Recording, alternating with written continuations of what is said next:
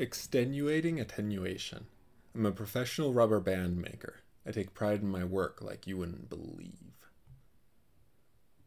A prophet once said, If you make exceptions for extenuating circumstances, you'll find your life a long chain of never ending extenuating circumstances. It's crazy how nature do that.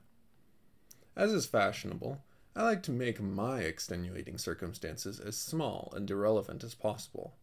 My friend Bennett says fashion is being high status enough to get away with making yourself ugly. I suspect nobody actually gets away with sniggering excuse making, though. It's always transparent to others. But there's a childlike thrill to making little exceptions for oneself, a taste of petty power, not even the big kind, a feeling like an editor amending a film strip, cutting out pieces and rearranging them to his ideal. This is literally Satan's plan.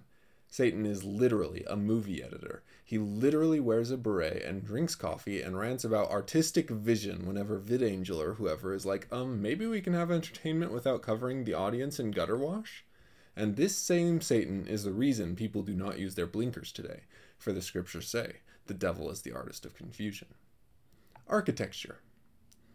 I'm building a house out of black metal folding chairs. Four in a row is a couch, two against each other is a coffee table. How many coffee tables makes a bed? Four? Probably eight, now that I'm thinking about it.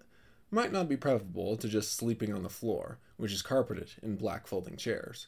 The windows are chairs, just fold them down to open them. When cooking, I fold open the chair flue to let the smoke out. I don't know why architects don't do this. What do people pay them for? Not driving.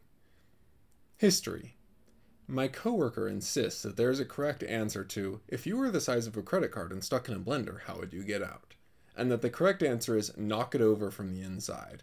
I am pretty sure he has decided not to hire people for getting this wrong. More architecture. You know those dollar game machines with the grabber claw? Giant that above my garden.